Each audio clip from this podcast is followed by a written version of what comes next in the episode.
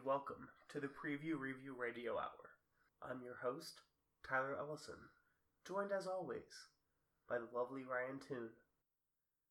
Hey, Tonight, we'll be delving into the world of movie trailers, featuring Doctor Sleep, Lucy in the Sky, Jojo Rabbit, and The Irishman. Okay, I can't do this if you're going to talk like that the whole episode. Come along with us. Well, okay, here's the thing, Ryan. Obviously, we're not going anywhere as a self published podcast, so we have to fit into an archetype of a different podcast, and I had to choose like public radio as our genotype.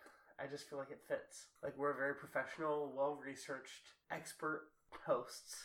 Yes, with a very professional studio and sound setup, I, I just think that it works.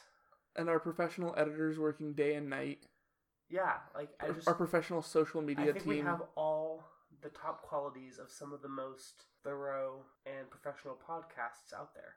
But the only thing was like our, our vocal style wasn't matching that, so I was trying to like be, you know, You know what? You're right. I've never heard a podcast where they don't talk like you were talking at the beginning. And well, not like a professional one. Those no, no, all no. All the other ones are like, cheap podcasts. yeah, like what? My favorite murderer. yeah, Yeah. Karen, Georgia. Ugh. What is that? Two dollar production quality. Ugh. Come on, they're not successful at all. I know. You probably never heard of them, listeners, but they're this little indie podcast that sometimes we listen to, and you know, uh, we give them a pity review and rate on iTunes and Apple Podcasts, just like we hope you all give us pity reviews and rates on iTunes and Apple Podcasts. Okay, well, I guess we don't have to be a public radio podcast. I guess we can. Just Good, do I our was own thing. over it before it even started. I made that up on the spot. How could you be over it before it began? Exactly. Improv, baby. Ooh, baby, we're diving right in. And you know what we're diving into? Hit my theme song for Ryan's Review Oh Roundup. God, you literally are not getting Ryan's song. Review Roundup. This is the theme song. Now you can just go back and add the little instrumental fills to make it sound nice. And okay, you can cut this part where I'm telling you how to edit the podcast out, though. I don't like it. Okay, but make sure that it sounds beautiful. You don't have to like it, you just have to make it sound good, baby. I won't. All right. Well, we gave some time so Tyler could edit all that weirdness out and put in the beautiful theme song. So it's time to review some movies. Tyler, I recently saw Don't Let Go, the movie about the crime through time. Wow. Oh, that could have been a better title. Remember how we were talking about better titles for that one? Um, it was a pretty good movie. I liked it. I liked the premise. I like how it was executed. Um, my only issues were I think it got jumbled a little bit towards the end. So I think it would be a good watch if it's still in theaters when you're listening to this.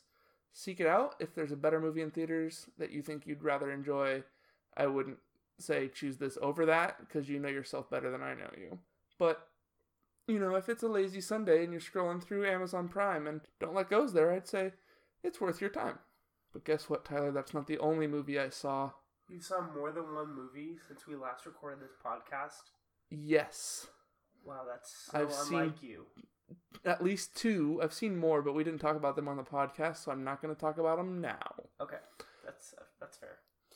Well, the other movie was It Chapter 2. Ooh, I saw this one too. Yeah, you were sitting next to me. Uh huh. So this is the follow-up to It 2017.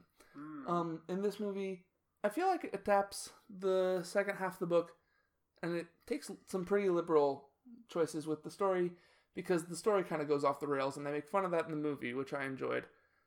But overall, I think this movie is not as good as the first movie. But if you liked the first movie, you'll like this movie.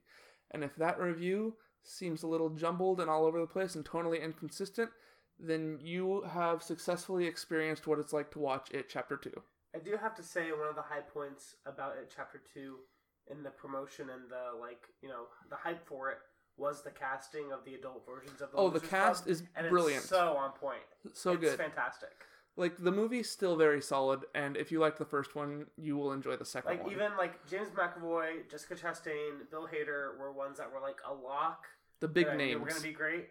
But even some like pseudo unknowns, like James Ransone plays the grown up version of Eddie Kaspbrak, and he is fantastic. So I was really impressed. Oh, and Isaiah Mustafa as Grant McCandless is also very good in the movie. Mhm. So I was very thoroughly impressed. That is the highlight of the film, in my opinion. And of course, Bill Skarsgård as Pennywise is always great. That's a very Yeah, he was great. from part one and part two. You mentioned Isaiah Mustafa, Tyler, and um, just a little tidbit. After I saw this movie, I went home and I was scrolling through my phone, and I got one of those Instagram sponsored ads, and it was an Old Spice ad with Isaiah Mustafa. starring Isaiah Mustafa, and it was an ad for socks. Did you know Old Spice has socks that have the likeness of Isaiah Mustafa on them? No. Well, you can buy them. I think they were like twelve dollars or something like that. I Also, decided this- to pass. This isn't an ad read or anything. We just we're just Old Spice's brilliant this. socks give you comfort okay. and keep you cool Old throughout Spice, the day. I'm gonna email you before I publish this podcast, and you better get back to me so we can leave this in. We should at money. least get the socks as payment. I'll leave it in for money, and if you don't respond, I'll leave it in for socks. for the jokes. Ooh. But those were the movies I saw, and this was Ryan's review roundup. Wow. Now play the so outro much. music. There's no intro, no outro music. There's no music involved in Ryan's review roundup. I mean, that's Whatsoever. debatable. Like, what about when I reviewed yesterday or Blinded by the Light? That's not the same thing. music was involved, Tyler. So anyway, um, Tyler, before we dive into today's riveting episode of preview review, what was your favorite movie of the summer? It's it's fall movie season Wow, officially. It's finally fall movie season. We're kicking it off. Spooky time. I love Halloween. Can't wait for all the horror movies to come out this October. There's actually not that many. It's There's not. But we did kick off fall movie season with It Chapter Two, though. which It was the first fall movie of the year. yeah. But But we're talking summer movies. we're talking summer movies.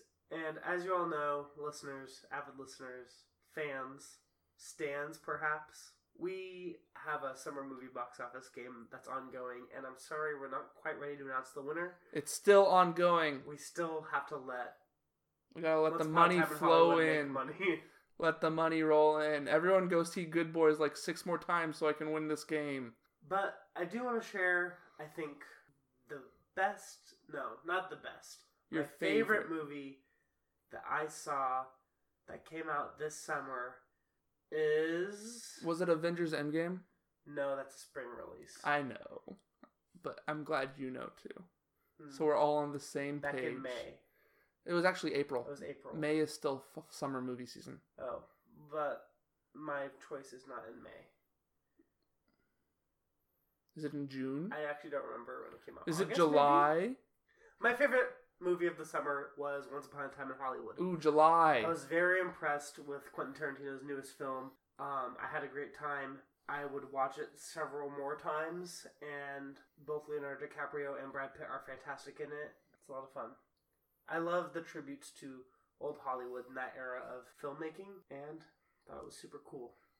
It's my favorite movie of the summer. Ryan, Tyler. how about you? Ooh, well, I really liked Once Upon a Time in Hollywood as well, but I wouldn't say it's my favorite film of the summer of 2019. That slot is a movie that has a very special place in my heart. And I'm sorry, it's not Sharon Tate. It's Bo Peep. Toy Story 4 is my choice for my favorite summer 2019 film. This movie captures your heart, rolls in all the characters you've loved throughout the previous films, gives you a new exciting story, takes you in a place that you didn't even think the Toy Story franchise needed to go after 3. You thought it could all be done, but no, the story makes sense and it continues the story of Woody and his friends and it just pulls your heartstrings in all the right ways and I love it and if I could I would already own it on Blu-ray, but it's still in theaters, so I can't do that yet. So It's also very good. It's a great movie. it is. I love that it recenters the focus of the story onto Woody and his personal character. Exactly. This is Woody's story. Forky's also great. He's a wonderful addition. I can't wait for Forky Ask a Question, whatever that is, when it comes to Disney Plus. Oh, I forgot that was a thing. It's a thing and it's happening, and I don't know what it's about, but it's more Toy Story content, and that's what I'm here for. Mm-hmm. Great. All right. Forky, you are not trash. No, Forky, are you are The star of our Content. hearts. You are brilliant, brilliant content, just like this podcast. Speaking of which, let's kick things off with movie number one Doctor Sleep. This Yes. movie comes out on November 8th and is directed by Mike Flanagan, who has done Oculus, Hush, and more recently Gerald's Game, which is another Stephen King adaptation that he did for Mhm. Netflix. Exactly. And the trailer for that looks really good. But we're not talking about the trailer for Gerald's game. No, have you actually seen the movie Gerald's Game? No, I just watched the trailer. I've only seen the trailer. as True well. to our podcast. Uh, Doctor Sleep is going to be starring Ewan McGregor, Rebecca Ferguson, and newcomer Kyliegh Curran. Ooh. This movie, okay, so this is a Stephen King adaptation of a novel that's written by Stephen King. Well, it's a adaptation of a Stephen King novel. Stephen King did not adapt them. It's not a Stephen King adaptation because he didn't adapt it. Yeah, yeah yes. It's a Mike yes. Flanagan adaptation. This movie is an adaptation of a Stephen King novel, also titled Doctor Sleep. Mhm, That is mhm. a sequel to the Stephen King novel, The Shining. Yes. Listeners will recall that The Shining was also turned into a movie directed by Stanley Kubrick. Yeah, we've talked about it before. And the movie The Shining and the book The Shining are not the same. No, because There's one's a several key differences in the plots of the book and the movie. And Stephen King very famously didn't like the adaptation that Stanley Kubrick did of The Shining, even though It's brilliant. it's a great movie. It's one of the best movies ever made. and I can't speak for the book The Shining because I haven't read it, but I know people love the book as well. So I'm not hmm I'm not saying that one is better than the other. This isn't a book different. podcast. But this is a movie podcast. The interesting aspect of Doctor Sleep is now it's an adaptation of the book that Stephen King wrote, but the director Mike Flanagan is also trying to help make it be a sequel to the movie The Shining. but also the book at the same time. Yeah, and also a, a faithful adaptation to the book. So it's an interesting hybrid of following up the book Shining and the film Shining at the same time. Well, yeah, yeah, Tyler, did you know that in the book The Shining, the hotel uh, burns down at the end? Oh, and in the movie Doctor Sleep that we see in the trailer, They go back to the hotel. They go back to the hotel and it's not burned down. In fact, it looks very cold and snowy. Mm, that's another thing from the movie. It's like the opposite of being burned down. yeah, Ice. A Song of Fire and Ice is what they should have called this movie. I don't think they should have called it that at all. It's a little confusing. Well, Tyler, what does this movie look like to you? Other than a sequel to The Shining that's well, suddenly... so it looks like the boy from The Shining, Danny Torrance, who now goes by Dan Torrance, which is garbage. He'll always He's an be adult. Danny in our hearts. He needs to be professional. He can't He put Danny on a business Shining. card. He still has his psychic abilities, and he's being sort of haunted by these visions and these memories of mm-hmm. his trauma that It seems like he can't sleep, so he needs the doctor to help him sleep. Yeah, the Doctor of Sleep. Who I don't know who that is in this, No, me neither. and because since doctor is a gender neutral term, it could have been any character we saw. Yeah. It's not Mister Sleep. No. It's Doctor. Yes. But I'm guessing it's not the child, because getting a doctorate is it takes time, and children don't usually do that until they're older. hmm, yeah, But it could be. She could be the doctor of sleep, yeah, maybe she's very smart. like uh, young Sheldon Yeah. or Doogie Howser. Why did you do this to me? okay, let's go back. What is the plot that you gathered from this movie trailer? okay? Danny Torrance has grown up haunted by the traumas of his past. We see him like seeing red rum written on the wall. We see him like having a vision of the door that Jack like famously chopped through with the Well, axe. I don't know if that was a vision. I think he You went think there. that's the actual door? Yeah, but then I think he is having visions of like the two girls. And two girls and the the blood coming in front of the elevator doors. hmm Those seem know. like visions. Well, it's hard to tell what's real and what's not, Especially in a trailer. theme of this movie.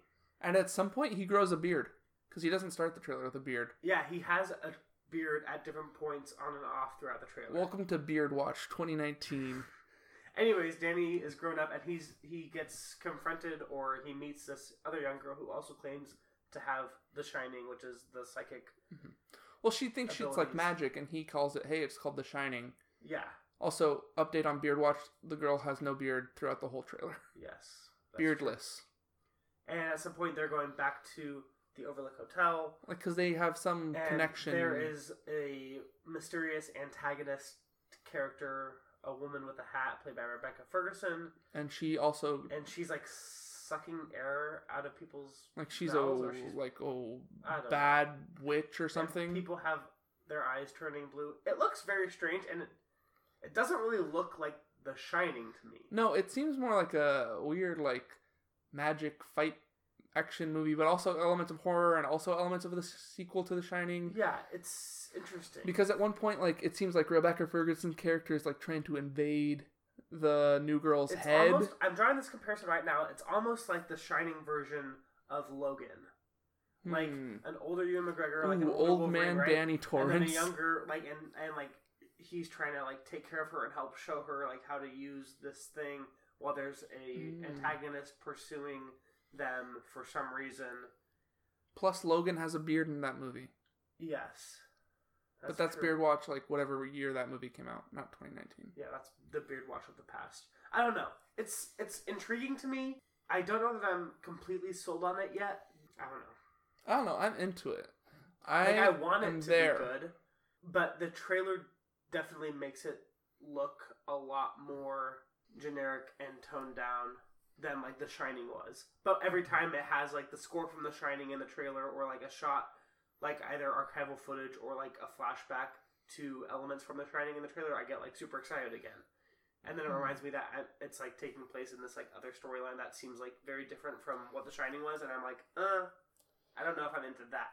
Yeah, I don't know. I'm conflicted because I want to be into the new storyline, and I feel like that could be a good movie, but it doesn't really fit the tone of horror, in my mind at least. Right. Um, but then every time it cuts back to The Shining, it goes, "Hey, remember this is supposed to be connected to this movie. You remember The Shining. You remember the blood. You remember the bathtub scene. You remember the girls. You remember the blowjob bear. He's not in the trailers, but you remember him. Um, and I'm like, yeah, I remember that movie. I can watch that movie anytime I want because I own a copy of it. I want to see what you have that's new, but also what you have that's new. I'm confused about how it is the continuation of this story. Exactly. Yeah, I would say that is my sentiments too. But the So- trailer, like, it's a decent trailer, and I love that the way that it uses, like I mentioned, the score from The Shining. hmm Like I'm definitely intrigued. Like it's piqued my interest, and I want to go see this movie, and I'm hoping it's good.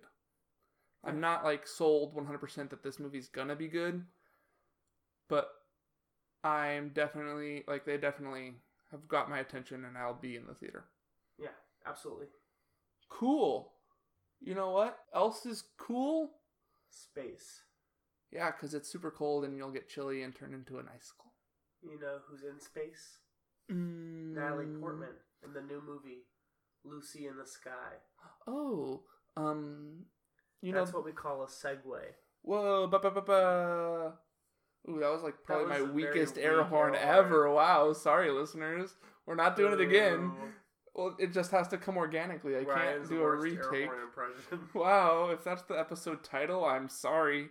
Um Well, Lucy in the Sky is a film that just premiered out of the Toronto International Film Festival and opens the first week of October, which is October 4th. Um it's directed by Noah Hawley and this is his directorial debut, but he's done a lot of stuff in television. He's the guy behind Legion and He did behind Bones. Oh, he did Bones. He did Fargo, the new TV Yes. show. Well, it was. It's newer than the movie, but it, it's not that new of a show now. You understand what I'm saying. Um, this movie stars Natalie Portman, Jon Hamm, Zazie Beetz, and Dan Stevens, and it kind of looks like the story of Natalie Portman went to space and was like, "Wow, space is awesome," but then she came back to Earth and she's like, "This is not as awesome." And then she wants to cheat on her husband, and then the person she cheats on her husband with like a life of crime is like- she's wearing a disguise and running from Mhm. police at some point. But then, like, she's cheating on her husband with Jon Hamm. Her husband's Dan Stevens, but she's cheating with Jon Hamm, and then her and Jon Hamm are competing for a slot on the next Apollo mission back to space because she loves space, and that's like the only place she likes. But Jon Hamm's like, "Honey, please." I'm a man in the 60s, it's going to go to me. And she's like, ugh. But she has a Texan accent, and the aspect ratio keeps changing, and she went underwater for a little bit, and Zazie Beetz is also there, and Dan Stevens has a mustache. Beard watch continues. It's not quite a beard yet. so, Tyler, what did you think of this onslaught of imagery that you got in this trailer? Lucy in the Sky, it's a very good trailer.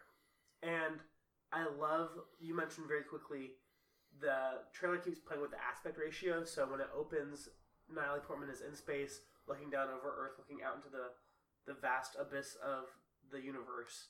And it's a full widescreen shot. And then as Natalie Portman descends and comes back to Earth, the, the screen continues to shrink and the aspect ratio gets smaller and smaller and smaller and tighter around like a very small portion of the frame. Yeah, it looks like it's like a four by three aspect ratio, like what you got on old TV shows. Which is super interesting, I think, visual imagery to show the way that this is like the psychological analysis of Natalie Portman's character, seeing like the full grandness of the universe and then feeling stuck in a very small town, like small life as if her mm-hmm. life is losing purpose and losing meaning back on Earth after she has seen like the entirety of space. I think it's a very cool way to visually represent yeah. like that theme that's present in the film and in the trailer. I agree, and it's definitely my favorite thing about this trailer. Um, I also really like how they play with the Lucy in the Sky with Diamonds music in the trailer because obviously the song or the movie is named after the song from the Beatles, and they have this weird slowed down like version of it. Piano riff. It's like yeah. do do do. You know the music.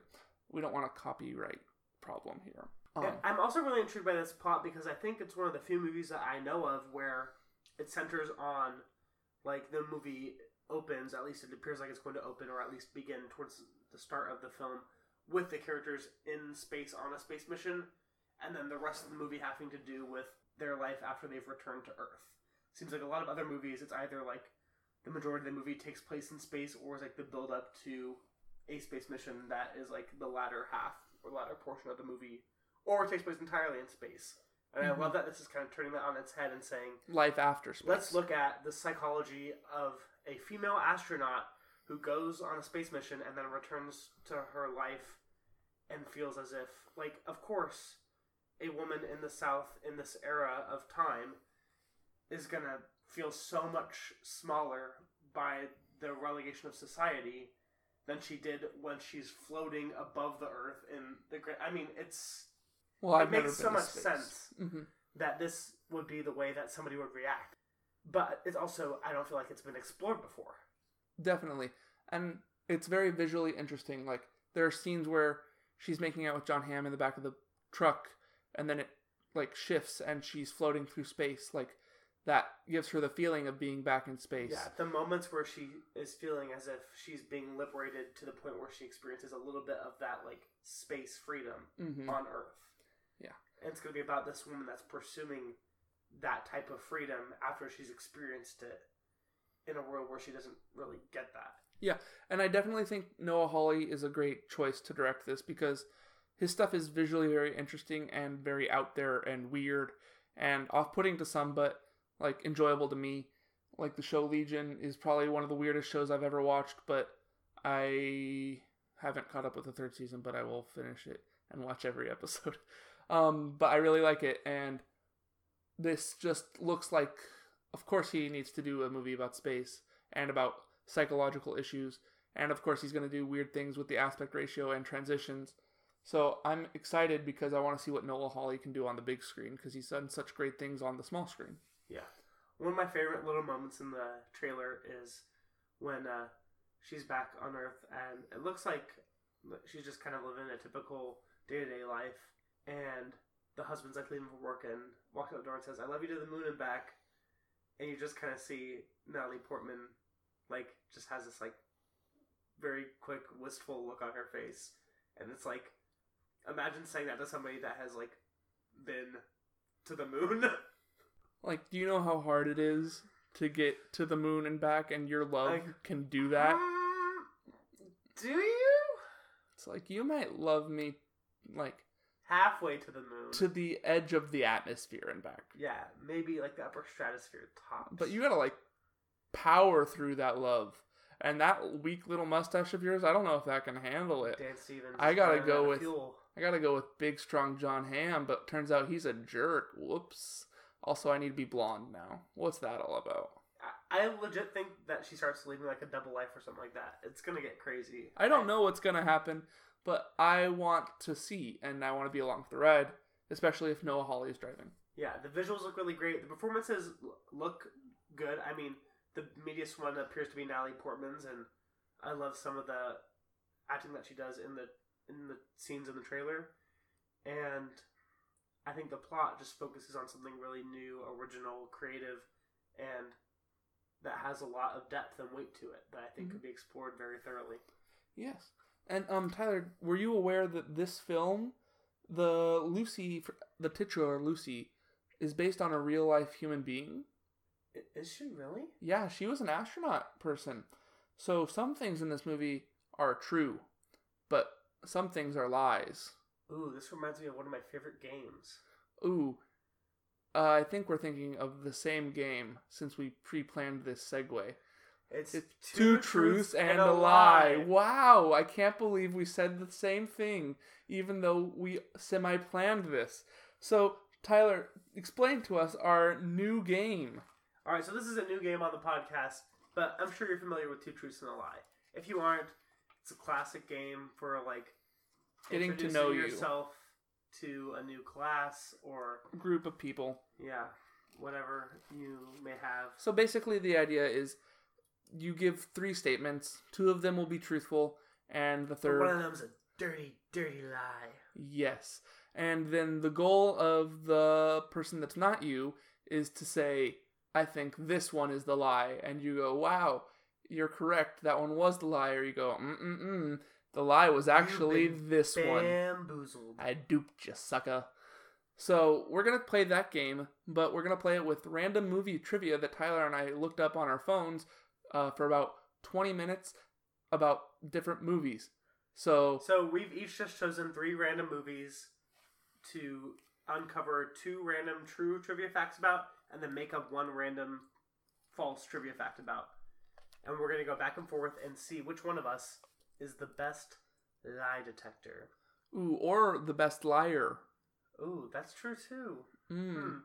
I Really makes you about think. You gotta have big brain for this. So do you want to start us off, or do you want me to go first? Um, yeah, I'll start. okay, okay. So the the first movie I picked to play Two Truths and a Lie with is Shrek. Mm. This is from 2001, directed by Andrew Adamson and Vicky Jenson. Those are all truths so far. We haven't started the game yet. All right, truth or lie number one. I don't know how to do this. Statement number one, trivia fact number one. Number, one. All Star was intended to be placeholder music, but was so loved by test audiences that it was kept. Ooh. All Star, of course, is the famous Smash Mouth It's song the anthem. that kicks off the film. Number two, Shrek received his own star on the Hollywood Walk of Fame. Number three, Drew Carey was originally cast as the voice of the Magic Mirror, but dropped from the project. Ooh. Ryan, which of those statements do you believe to be a lie? Or you can reverse engineer and think of which ones that you know slash think to be true, Okay. and then use the process of elimination. I think All Star really was a placeholder. Oh, these are all so good because I believe Shrek could have his own star because there's so many Hollywood Walks of Fame. Anyone can get a star. Um, and Drew Carey makes sense because he was the game show host and they kind of played that game. But I'm gonna go with Shrek does not have a Hollywood star.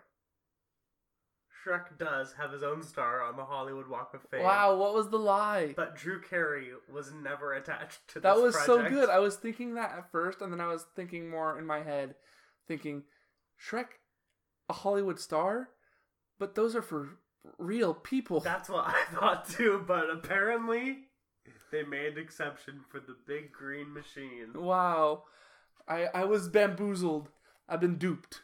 Well, I'm gonna I'm gonna see if I can turn the tables a little bit here, Tyler. You ready for this one? Yeah, dupe me right back. Here we go. Okay, here we go. I'm going to start us off, or I'm going to start off with the 1986 film Labyrinth, directed by Jim Henson. How well do you know Labyrinth, Tyler? I've never seen the movie. Oh my gosh, it's wonderful, but it's also ridiculous and wild. Okay, here we go. First statement. Before casting David Bowie in the role of Jareth the Goblin King, Jim Henson considered Michael Jackson for the role. Statement number two. The film opened third at the box office, behind Ferris Bueller and Karate Kid 2, but it did manage to beat Top Gun. And number three, Princess Diana attended the premiere of this film. These are all very good. Think it out loud. Well, I'm pretty sure Jim Henson and Michael Jackson have had some sort of working relationship because I believe that they worked on Captain EO together, right? Is that Jim Henson stuff? Do they use puppets in that? Mm, I don't know if I should tell you yes or no. It's part of the game. So I think it's it's definitely possible that he could marry Michael Jackson, but I also feel I'm conflicted because at the same time I feel like David Bowie was like just the go-to on that project. Hmm. Okay, I'm gonna I'm gonna store that one away as a truth. I think the Princess Diana, I think, is also very likely that she was at the premiere of this movie. So I think I'm gonna say that number two is the lie, and I don't think that it beat Top Gun in the box office. Mm. You would be correct. This movie actually opened eighth at the box office and barely made back half of its budget. Um, you were right. Jim Henson did consider Michael Jackson. He also considered Sting and Prince before they settled on David Bowie. Wow. And Princess Diana and Charles were both at the premiere of this film in London. Amazing. Because they're Brits and so is Jim Henson. Good job, Tyler. That was very shoddy. There's no bamboozling you. And logic to get me there, but I'm glad I made it there. All right, what's your next All right. film? The next film that we will be truthing slash lying about is 2009's Avatar, directed by James Cameron. Ooh. All right, here we go. Statement number one: The cigarette Sigourney Weaver's character smokes throughout the film is actually computer generated. Statement number two: Leading man Sam Worthington has actually admitted that he has never viewed the film in its entirety. Statement number three: Inspired by his own film, James Cameron helped indigenous leaders in the Amazon rainforest to plan a battle to stop construction on a dam. Okay. That third one sounds so ridiculous that I would be very proud if you made it up, but it sounds so ridiculous that it has to be true.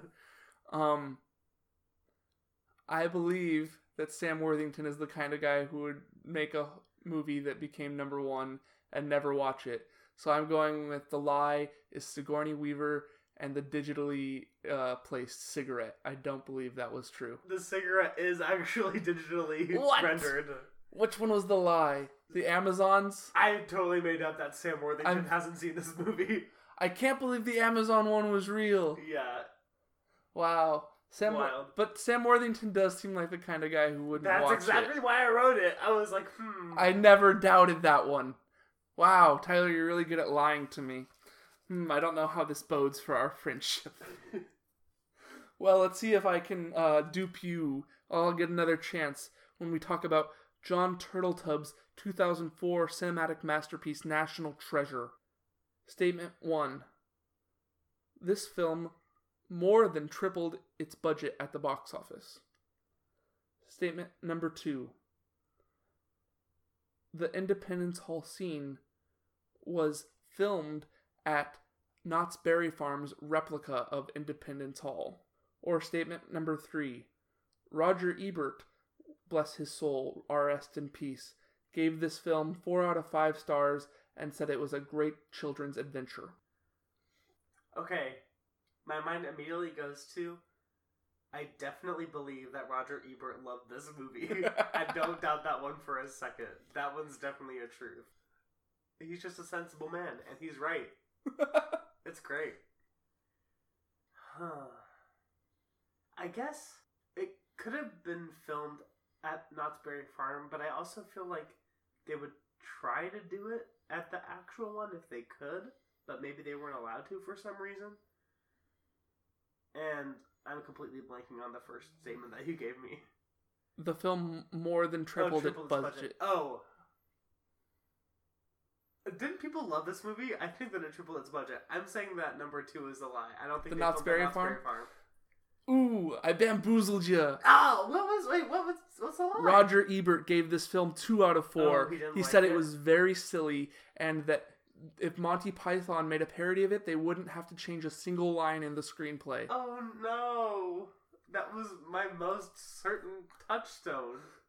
Yes, the Why film. are they filming at Knott's Berry Farm? I have Is no there any clue. more context for that, or that was? It said it was filmed in location when it could be, but except for when they have to go to Independence Hall, they had to do it at Knott's Berry Farm.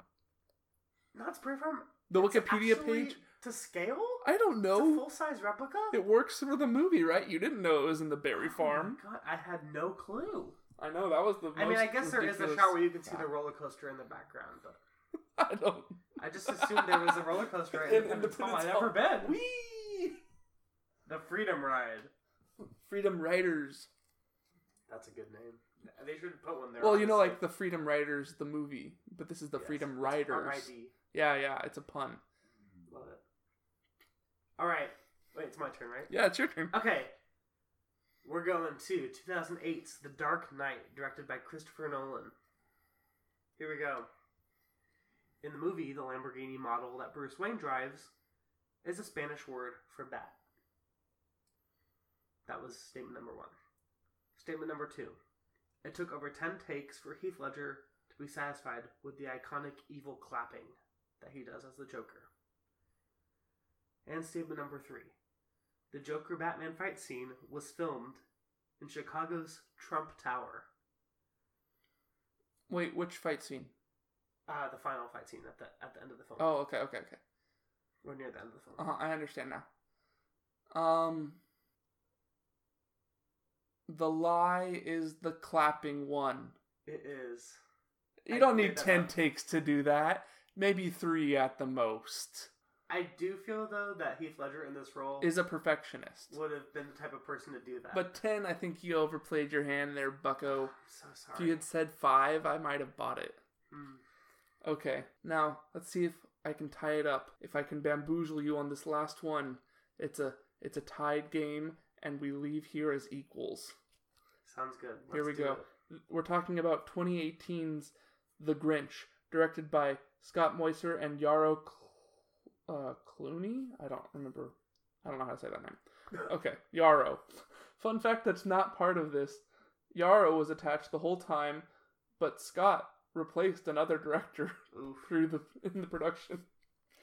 That's not part of the game. That's just a that's a bonus for you. Ooh, that's a truth. Yes. Okay, so here's statement number one.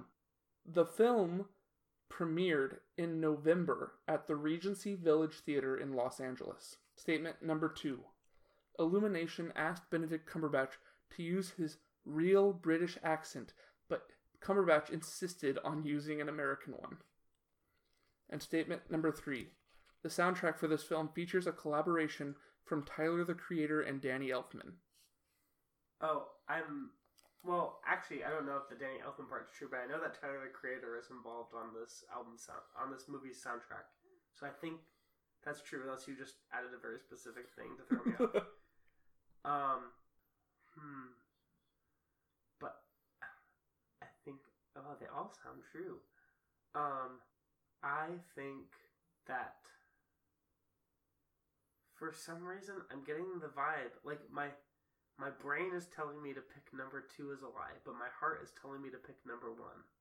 I'm I'm gonna say that number one is the lie. Ooh, big brain taking it home. You were right. The film actually premiered in October Wow, at the Regency Theater in Los so Angeles. early. I know, I was shocked. Wait, so my brain didn't take it home. My heart took it home because my heart is the one that told me to go with number one. Yeah, but then your heart told your brain. I guess that's true. My, well, my brain controls my entire being. Actually, if you think about it, It's true. Big brain. Well, turns out, Tyler, I'm the better bamboozler, and I can't be bamboozled. Well, I can sometimes be bamboozled, but not as often as you can be bamboozled. At least in That's this situation, yes. I'm the more naive soul, and Tyler's the lying swindler man. Well, that was fun. It I had- was. I had a good time with that one. You know what else seems like fun and that we could have a good time with? What? Our third movie, Jojo Rabbit. Ooh, this does seem fun and like a good time. You know what I always think of when I think of fun and a good time? Nazis. The Holocaust. Oof. Ooh, maybe not. But satire defeating hate. Yes. We love it. We love know, to see it. Thank you you, Taika Waititi. You take away its power when you make fun of it. It's true. That's why we need movies like Team America World Police. Sure. It's a good movie if you haven't seen it. Well, And it's a satire okay. Making fun of people in power. Cool. Sounds great. But today we're not talking about Team America World Police. We already talked about the puppets when we did the labyrinth thing. We're talking about rabbits. Jojo Rabbit. This movie is set to debut on October 18th and is directed, as I mentioned, by Taika Waititi, who is famous for doing What We Do in the Shadows and also Thor Ragnarok, which is a great movie. Hmm, that's a good one. This cast includes Roman Griffin Davis, He's the newcomer, the star. Scarlett Johansson, She's been around. Thomasin McKenzie, She was in uh, Leave No Trace, which was a really good film last year. It got like 100% on Rotten Tomatoes. Taika Waititi, The Yes, director. that's also the director, Sam Rockwell, Ooh, he's in good movies. He's a but he's often looked over. But he's the greatest part of some movies. Rebel Wilson, Oh, from that game we played to play like the last time, and, and, it we took us had to forever. connect through Rebel Wilson, We could have done Jojo Rabbit. and also Stephen Merchant and Alfie Allen. oh, the Office dude and the Game of Thrones dude. Yeah, he well, he yeah, he co-created Stephen Merchant co-created the British Office with Ricky Gervais. Well, he's also stars in it. No, he doesn't. Stephen Merchant is Gareth. No, he's not. Yes, he is. No, he's not. Who is Gareth then? Some other dude. No, I'm right. He looks just like him. He doesn't though. Please hold while Tyler fact checks me. Mackenzie Crook. What? He looks totally different. He does. Wait, You just believed he looked I like believe. Wait, is Stephen Merchant the guy from Pirates of the Caribbean? Or is that that guy too? Stephen Merchant is from Pirates of the Caribbean. I thought they were the same person this whole time. I think. I I I betted on that being true before I actually looked it up. So let me. Please hold while we fact check. No, he's not. Who is. Wait, who is not? Stephen Merchant's not in Pirates of the Caribbean. Is it the guy from The Office? I don't know which one are you talking about. The first one? The Pirates of the Caribbean? I'm talking about the guy with the wood eye. Oh, I don't know who that guy is. Is that one of the British Office people? I thought so. I feel like that's a completely different person. Please hold I- while we I get our I- big British people confused. Okay, we got. Oh yeah, Mackenzie Crook. Yeah, so Dwight, British Dwight, which is Gareth, is Mackenzie Crook, and he plays the guy with the wooden eye. Okay, But Stephen Merchant is the writer from the British Office, who's also in like other British things. okay. I just he thought often he was collaborates with Ricky guy. Gervais. He was the one that was just in Good Boys. Yes, the sex doll guy. Yes, and now he's in Jojo Rabbit. Okay, I don't know why I thought they were the same person. Maybe the Office connection. We are two completely different people. Well, you and I aren't, but they are. Um. So anyway, Tyler, this movie Jojo Rabbit, coming back to what we were initially Oh, yes. talking Okay, about. so this movie basically looks like it is a satire of Nazi Germany and specifically the what were they called? The Hitler Youth. Hitler, Hitler Youth. Yeah. Mhm. As you mentioned, Roman Griffin Davis is I don't, don't know what his real name, but he He's this little blonde boy. Jojo Rabbit. I think his name's Jojo. His name's actually Jojo. I don't know. That's the only thing they call him in the trailer. Okay, sure. And he has an imaginary friend that is Taika Waititi, as Adolf, Hitler. Ooh, that guy's Weird. not nice. but funny actually. Yeah. So Jojo is getting all this propaganda shoved in his face, being a part of the Hitler Youth as Aryan children in 1930s Forty. and 40s Germany were. It's just the reality of the time. But also, his mother, Scarlett Johansson, starts hiding a young Jewish girl in their home, and so Jojo is learning to deconstruct the hate that he's being fed as he's being constantly overwhelmed by it at the same time Mhm. from both the world that he he lives in and his imaginary Hitler Friend. friend. Hitler. Yes. Um, something that really stood out to me in this trailer is it seems that the imaginary friend Hitler is the embodiment of just fascism and Nazism at its core. Like, hey, what should we do with this girl? Oh, we should burn down the house. And Jojo says, maybe that's not the right idea. But I like seeing that dichotomy and like that fight within Jojo represented in this way. And I'm excited for that. Yeah, and I don't know. It looks like it's gonna be equal parts, like not like biting satire, but like with the satire elements, like being funny, being witty, but also turning that into being something very heartwarming and like encouraging to show people that hate isn't always The right way. the best thing. Yeah. Um, I'm really excited for Sam Rockwell and Rebel Wilson in this movie Yeah. as they play like the lead the rough head deal ups. to be like always the like white supremacist when he plays an American. Ooh. And now, Now? he gets to play a literal Nazi. But it looks like at one point he gets to become like a glam rock Nazi, That's kind of cool. whatever that is. And Rebel Wilson is just doing her Rebel Wilson thing with a Nazi twist, you know. And I don't know. I think they both are great fits for these roles, and they both ooze comedy. Even though Sam Rockwell has done some more dramatic roles in like recent years, he's still one of the funniest and best parts of Iron Man 2, which, in my opinion, Sam Rockwell is the only reason you need to watch Iron Man 2. He shines.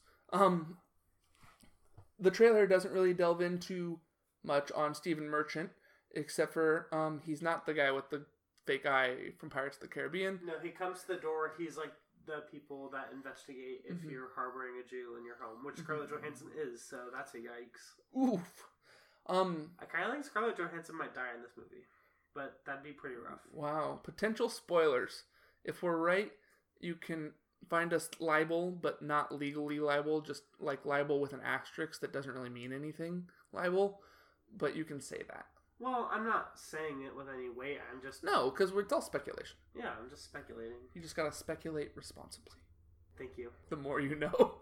But yeah, I think this movie looks great, and like I was saying earlier, I think you need that element of turning it into like some sort of message of like, hey, maybe like being hateful isn't cool. You Mhm. need some sort of like heartfelt takeaway or message at the center of this movie for it to not just be like we're just making light of the Holocaust. You Yeah. know what I mean? Like there needs to be something beyond just humor around like Hitler Youth.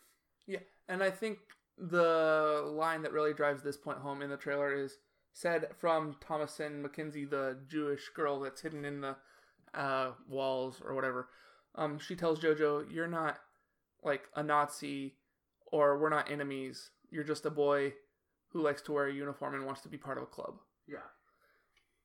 And I think that really like their friendship is the driving force of this movie in the heart and the struggles that Jojo has against the world he's living in and the imaginary friend Taika Waititi Hitler is And it's also the devil what, on his shoulder. It's also what brings this movie into being like poignant and significant in the modern era, where Mhm. we see so much, like, we see so many people in the world choosing to like double down on anger or hate towards other people just because they want to like fit into a certain group, and like that doesn't need to happen. Like people are allowed to love other people that are different from them and not have to be like grouped into certain like factions or parties or whatever it may be. Yeah, totally. Um, it's a very important message from our time since we are so divided by party lines and by like group affiliations and by like race and sexual orientation. Uh, It's just a good reminder to let you know everyone can be friends even though you're different.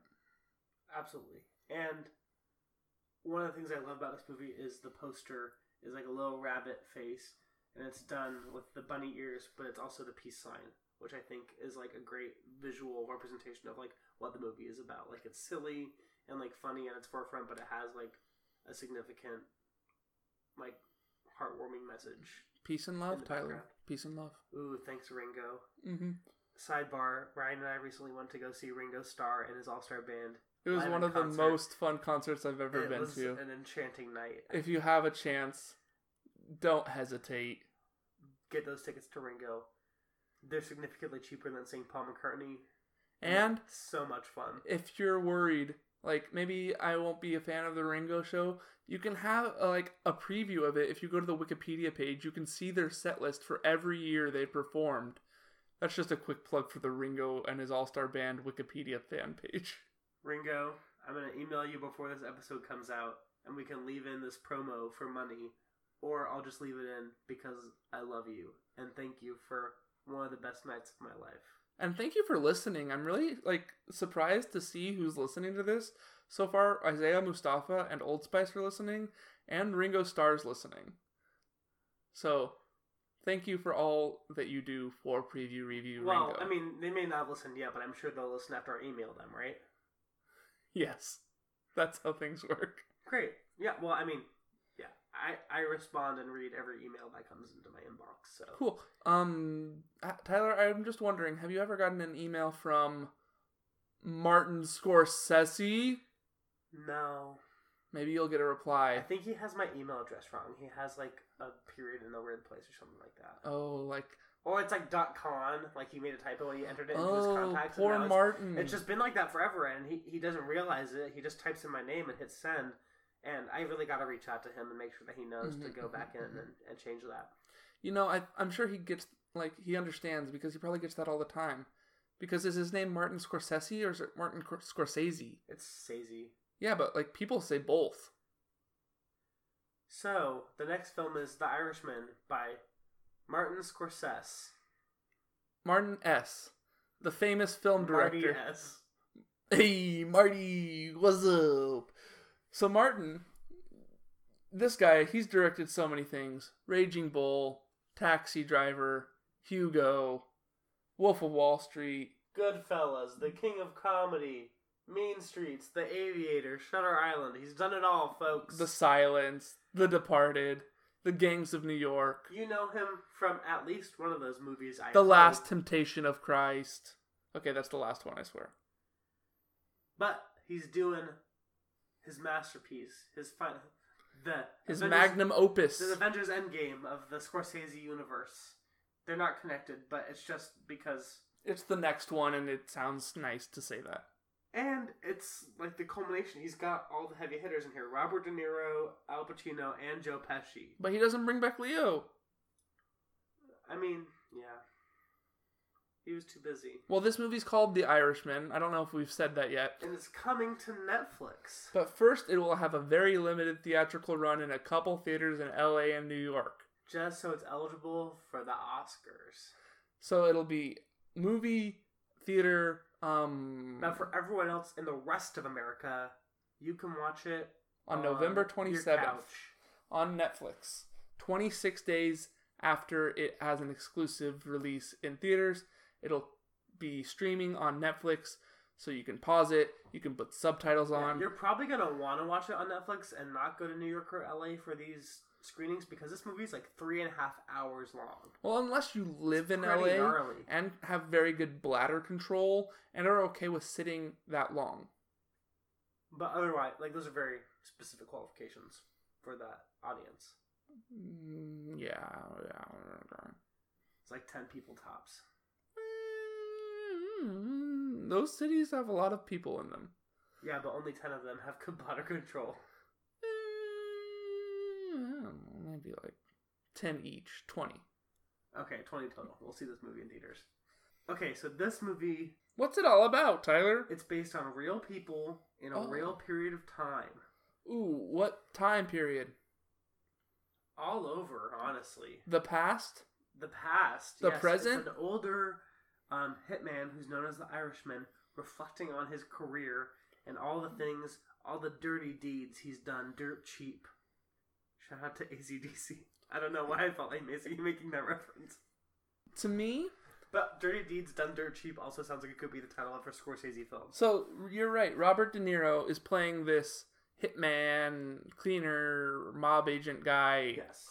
in old self and young self, which means we're digitally de-aging, baby. It's the bread and butter of the 21st century of cinema. We're taking old people and we're making them look young for the films. we did it for Michael Douglas. We did it for Will Smith. We did it for um that dude who plays Tarkin that's dead.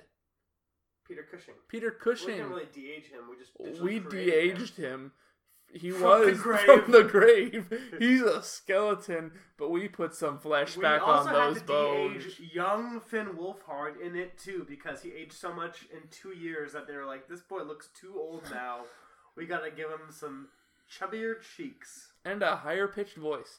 But Tyler, other than de-aging, what else does the Irishman bring to the table? What's it, what's it got going for you? It's got the mob violence. It's got the the streets of New York. It's got all the hallmarks of Scorsese's classics.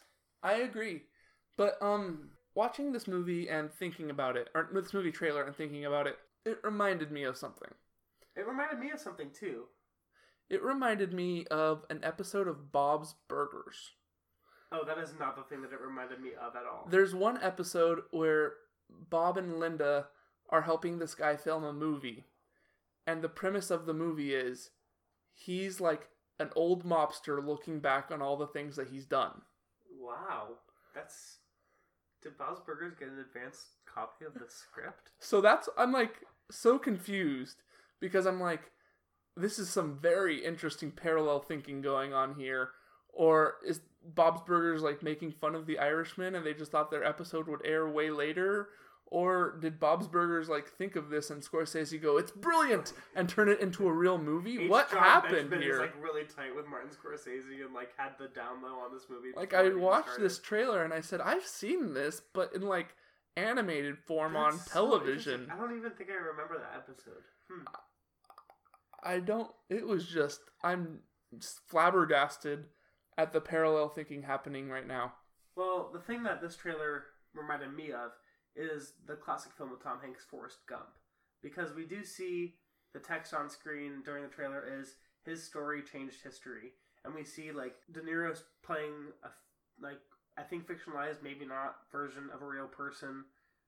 Forrest Gump's not a real person, but he's interacting with other real people from Well, I think that era. De Niro's playing a real person, like a person that actually existed. Yes, but maybe it could be like a fictionalized version of that person. Like we don't know if all the things that he does in this movie are things that that person actually did in history. Well, yeah, it's not a documentary. But we see him interacting with people like Jimmy Hoffa and like reacting to the news of like the John F. Kennedy assassination and things like that. And so we're Yeah. seeing like this character having involvement and impact on historical events over a period of time. It just reminded me of, of Forrest Gump. Um, but of course, it's going to be like the Scorsese-fied, mobified version of that type of Yeah. movie. Something that was really interesting to me was it said, like what you said about like he his story changed history or whatever, and that line came up right after they showed the shot of like Kennedy's assassination, and Did I'm like, he was he JFK? involved in the JFK assassination? I'm like about to watch a very different movie than what I signed on for. What's going on? And it made me think, and I go, I don't really know if I want to see that, but I do want to know what Joe Pesci's coming back for. Joe Pesci doesn't come back for movies very often, Mm-mm. so this is telling you, Scorsese's got some weight that he's throwing around, and he's saying, Pesci, let's go. Yeah, I think it also could be done in this sort of vignette style of like, you know, so maybe Joe Pesci didn't have to be like on set to film for this entire three and a half hour movie. Maybe he's in like one segment of this film, similar to Tarantino's Once Upon a Time in Hollywood. I think it could be like that, Mhm. where we have this central character that's going through, like, obviously that movie doesn't take place over as big of a period of time, but like interacting in these different moments of time with different people and just seeing how his character changes and evolves over time. Yeah, I'm interested to see what this movie has in store. I'm interested to see what Scorsese thinks is worthy of a three and a half hour cut. It's and like that. It's probably because that story takes place over that long period of time that it does Yeah. this type of bulky runtime. But it's That's it's a hefty. doozy, yeah. Yeah, I don't know if this wasn't going to Netflix. I would definitely say why didn't they like split this and make it like a two-parter? The Irishman, The Irishman Two, more Irish, more Or man. just condense it. Like I want to know what's so important like what can't you that cut? has to fill. Yeah, that has to fill this time. Exactly. Like you can why can't you cut this down to like 2 hours 40 minutes? You know? That's a that's a still a long movie but it's doable. Right. This one you need to pause it, you need to go to the bathroom, you need to get a, a refill. But you can since it's on Netflix. Yeah. I'm I'm cautiously optimistic. Like I'm sure it'll be great, but I don't know how much Like- I'll enjoy it. I am yeah, I'm excited it's going to be a great well-made movie and I'm excited to see what's included in it, but I I don't know that I'm like super hyped that I would go like to LA to see the theater hmm showing of it and spend that time. If the movie came to a theater near you, Tyler, would you go see it? Like if you had the option, like it's Like, after it's, it's at the it's closest already- AMC to me. Well, it's already at it's already on Netflix. Um and it's at a theater close to you. What like you had the option. I actually think just with the runtime and everything I think I actually might watch it on Netflix and then if I liked it on Netflix I might go watch it in the theater. Hmm, Because that's how I felt when I watched Roma last year. hmm Of course, I didn't have the option to just go see it in theaters. But after I watched it on Netflix, I was like, man, that'd be really fun to go see that in theaters. Well, So if I enjoy the movie enough, it might make me go there. But I don't know that my first instinct would be like, I don't know, like I love going to see movies in theaters, but more, it definitely is the runtime that I'm like, uh, Mhm. maybe I'd want to do it at home No, first. I definitely agree. Um, I really wanted to see Roma in theaters, and I had the opportunity because it was in San Diego, but we just never went because we never found the time, and then it just didn't work out. So I ended up watching it on my phone, um, like a pleb. Yeah, that was rough. But it was okay because it was just as good. But I'm sure it would have been better on the big screen. But maybe I don't watch The Irishman on my phone. Maybe I'll watch it on my couch because I definitely, you watch movies off of your couch. you know, you sit on the couch, The smart TV. Smart Oh, couch. so you watch Roma just sitting on your phone, but you were watching it on TV. Maybe I don't know. Next time I'm gonna watch it on my Samsung smart fridge. Ooh, gonna open it up. that's a plug. Samsung, I'm gonna email you. For, Wow, giving out so much free advertising today. we're just, I mean, all our potential advertisers, it's it's ripe for the taking. We have see how flawlessly we have weaved in all of these sponsorships. And we reads. literally haven't said a bad thing about any of these things. We are praising all of them. I'm telling you, we're Wait. right here, baby. Can you watch Netflix on a fridge? Is that a thing now? I actually don't know. It feels like it's 2019, and it could be But I also feel like why? because I don't know what else I'm gonna say about the Irishman. I, I'm drained. I feel like the three and a half hour runtime has already drained me, yes, just and I've already watched the it. Bob's Burgers episode. I know. I'm actually curious to see how much how similar it is. I want to go watch that episode before I see the movie. But All right. you know what's short and sweet and not three and a half hours long, Tyler? Mm. Do you want me to guess the real answer that I know, or do you want me to give a fake answer? Mm mm mm. Well, um, I don't know the real answer. It's a haiku. Ooh, wow! We so love haikus. seamlessly planned and not We're so unorganic. So, Tyler, before we say goodbye, I think we need to add a little poetry into our lives. I love it. Let's do it. So, I'm going to give you the title of a movie, and then I'd like for you to make a haiku based on that movie. And if you want, you can throw some movies back at me, and I'll do the same thing. We'll just go with it. We're just poetry here. We're flowing with the motion. Free flowing, and Ooh. also, of course, after every poem, you have to Oh, yes. snap. Exactly. And to go with this free flowing motion idea, these haikus are freestyled on the spot, and so are the movie titles that I'm going to be saying and you're going to be giving to me. None of this is scripted. We're flying off the seat of our pants, if that's a saying. Sounds something, right? It's close. Okay. Let's do it. All right. Tyler, you ready for the first movie? Yep. First movie is Harry Potter and the Chamber of Secrets. Mm, Tyler is currently thinking and counting syllables using his fingers. For those of you I got it. I unfamiliar. I okay, got it. I got it. I got it. I got it. Oh yes, we should do this though. For those of you unfamiliar with what a haiku is, a haiku is a short poem um, created by the Japanese. It features one or it features three lines. The first line must be five syllables, the second seven, and the third five again. So the format is five syllables, seven syllables, three syllables. Three Five, seven, lines, Five. five, seven, five. Three short lines, one short poem. Ready, Tyler, go. Trouble with Dobby. Take flying car to Hogwarts. Battle giant snake. Ooh, brilliant. Lovely, Tyler, lovely. Ryan, the film that I will have you haiku is King Kong. Any iteration. Okay, okay. Let me think about this. Adrien Brody. Dinos fight on Skull Island. The great beast goes down. Amazing. Splendid. Well done. I couldn't have done it without Adrien Brody. Tyler, he has a perfect five syllable name. your next haikuable movie is The Sixth Sense.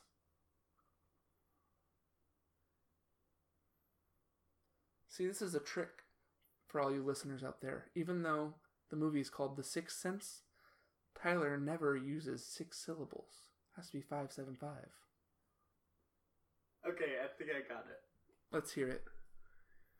Also, blanket spoiler warning for all the movies For a that movie that came out in Well, all these 1999. movies we're spoiling. Okay. Bruce Willis is dead. Wow. Haley Joel Osment sees him. he sees dead people. Wow. It had a great beginning, middle, and end. I love it. Ryan, the film I would like you to haiku next is the Disney classic The Little Mermaid. Oh, The Little Mermaid. Also, it's Haley Joel Osment in The Sixth Sense, right? Yes, you were right. You were okay, right. Thank God. Okay. Here we go. Big Sea Witch is bad. Dumb girl sells voice for some legs. Eric kills with ship. Stunning. Uh, okay, Tyler. This will be the last film I ask you to haiku, but I hope you have one more for me. Yes, we'll do our, our, our final Um, haikus next. This film is West Side Story. Okay, okay, okay. Add the first two lines, but the closer. It's not coming to me. Mm. The closer. TNT. We know drama. Oh my gosh, Kyra Sedgwick. Kyra Sedgwick, please sponsor us. Tyler will send you an email. I don't think the closer's even on anymore. Never saw a single episode. I'm sorry, Kyra. Okay, I, I think I got it. I feel like it's not as powerful as it could be, Let's hear it, baby. But it boils down the plot to basically its bare essentials. Well, that's what we need. Three lines, 577 or 575. Puerto Rican girl falls in love with a white boy. Her brother gets mad. It works. nice job. Like I said, it's just the essentials. Yeah, there's no room for Officer Krepsky. All right, Ryan. The final film I want to ask you to haiku is the last haikuable film of the night. Alfred Hitchcock's Psycho. Ooh, a classic. Okay, let me think. Please don't show up late. The money doesn't matter. Norman is his mom. Great job. Yeah, I tried to tie in a little film history for you. Those of you don't know, um, don't spoil the end game was not originated by the Russo brothers. Alfred Hitchcock had a big push for theaters not to let anybody into the film after the first 15 minutes of the film had started because the star of the film, the poster girl, is not in it for the majority of the movie. And they would feel like they were cheated out of their ticket if they showed up late and she had already been killed off. So he had big posters saying, don't show up late and don't spoil my movie. Like with him, like a cutout of him, like going shh, or like showing the film, like presenting the rules. So that was what the first line was don't show up late. I love it. So now we had fun and we learned something. And really, aren't the best haikus always educational? And fun. Just like this podcast. Wow. That was actually a really cool game. Thank you for coming, listeners, to our live movie poetry cafe. Well, it's live for us now, but when you listen to it, it will be pre recorded and edited and But, it- then but it was put... done live, so like we didn't write these ahead of time. Yeah, yeah, freestyle. Mm. Mm-hmm, mm-hmm. All right, Ryan, ready to freestyle rap the outro to this podcast? Not at all, but we can just outro No. regularly. We're not doing it. But I will ask you for our regular outro, what is your favorite trailer that we talked about this week? And what movie that we talked about this week are you most excited to see? The pressure's on. My favorite movie trailer of the week actually was Lucy in the Sky. This movie trailer shows me that this movie has a visionary direction that it wants to go in and an interesting take on a tired idea of a space movie. So that is the movie trailer that I think is the best of the four we talked about this week. And which movie that we talked about are you most excited to see? I am most excited to see Jojo Rabbit. I am interested in seeing how Taika Waititi plays with Hitler, and I'm interested to see the heart that can come out of it because I know Taika has it in him, and I really am excited to see glam rock Nazi Sam Rockwell. Tyler, what about you? Ryan, I'm gonna go get up to get a coin because my favorite trailer is also Lucy in the Sky, and the movie I'm most excited to see is also Jojo Rabbit. What? So we have a tie. We're back to the tie. While we wait with bated breath while Tyler go gets a coin, we'll remind our listeners that a tie is always broken by the flip of a coin. Ever since the time we decided it's better to flip a coin than to hold fingers behind your back because that makes very little sense. Okay, Ryan, the key question here is Does Jojo Rabbit say more of a heads or a tails to you? Rabbits have tails, Lucy has a head. Because Lucy's in the sky, her head goes underwater. Lots of things with heads in that trailer, and rabbits have tails and Lucy doesn't. Okay, if I flip the heads, Lucy in the Sky will win. Congratulations, Noah Hawley. If I flip the tails, Jojo Rabbit will win. Congratulations, Taika Waititi. And here we go. That's production quality. Keep it in. What is it? Tails! Jojo, Jojo Rabbit! Rabbit. wins! Brr, brr, brr, brr. You did it, Taika. You're taking home the most coveted The grand award. prize. It's an award that we don't have a name for, but you did it. You won. Alright, thank you so much for listening to this episode of Preview Review. Follow us on Instagram or Twitter at Or- Preview Review. Also, you can listen to us many places now. We made it on iHeartRadio or on some other thing that just takes our stuff off of Apple.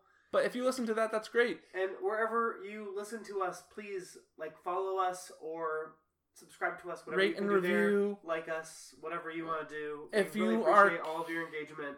If you're curious about what platforms we're on, you, there's a link in our Instagram bio that takes you to a lovely web page that Tyler designed with the help of a program that shows you all the platforms we're on, and we will keep updating it as we get a wider and wider net. And also, I think we have people that listen to this regularly enough for me to finally ask, like, you can message our Twitter or Instagram account and let us know what are things that you like that we do on this podcast, and we can try and like play those games more often or do things like that. Uh, you can let us know if you have an idea for like an original game or an original topic that you want to hear us talk about, and we'll try to include that on an episode. So let us know. Sound off. Yeah, fan engagement. Dedicated listeners, we'd love to help. We've made this it this far. the best it can for us and for you, our listeners. Yeah, because if it was just for me and Tyler, we wouldn't record it and we wouldn't spend time editing it. we would just talk about movies like we usually do. This is actually really fun for us. So if you want to be involved in any way, if you have any feedback, let us know and we will listen. Awesome. Thank you so much for being a dedicated preview review fan. And if it's your first time, you've made it. You're a dedicated preview review fan. Thank you for listening to one whole episode. As always, I'm Tyler Ellison. And I'm Ryan too. Woohoo! Bye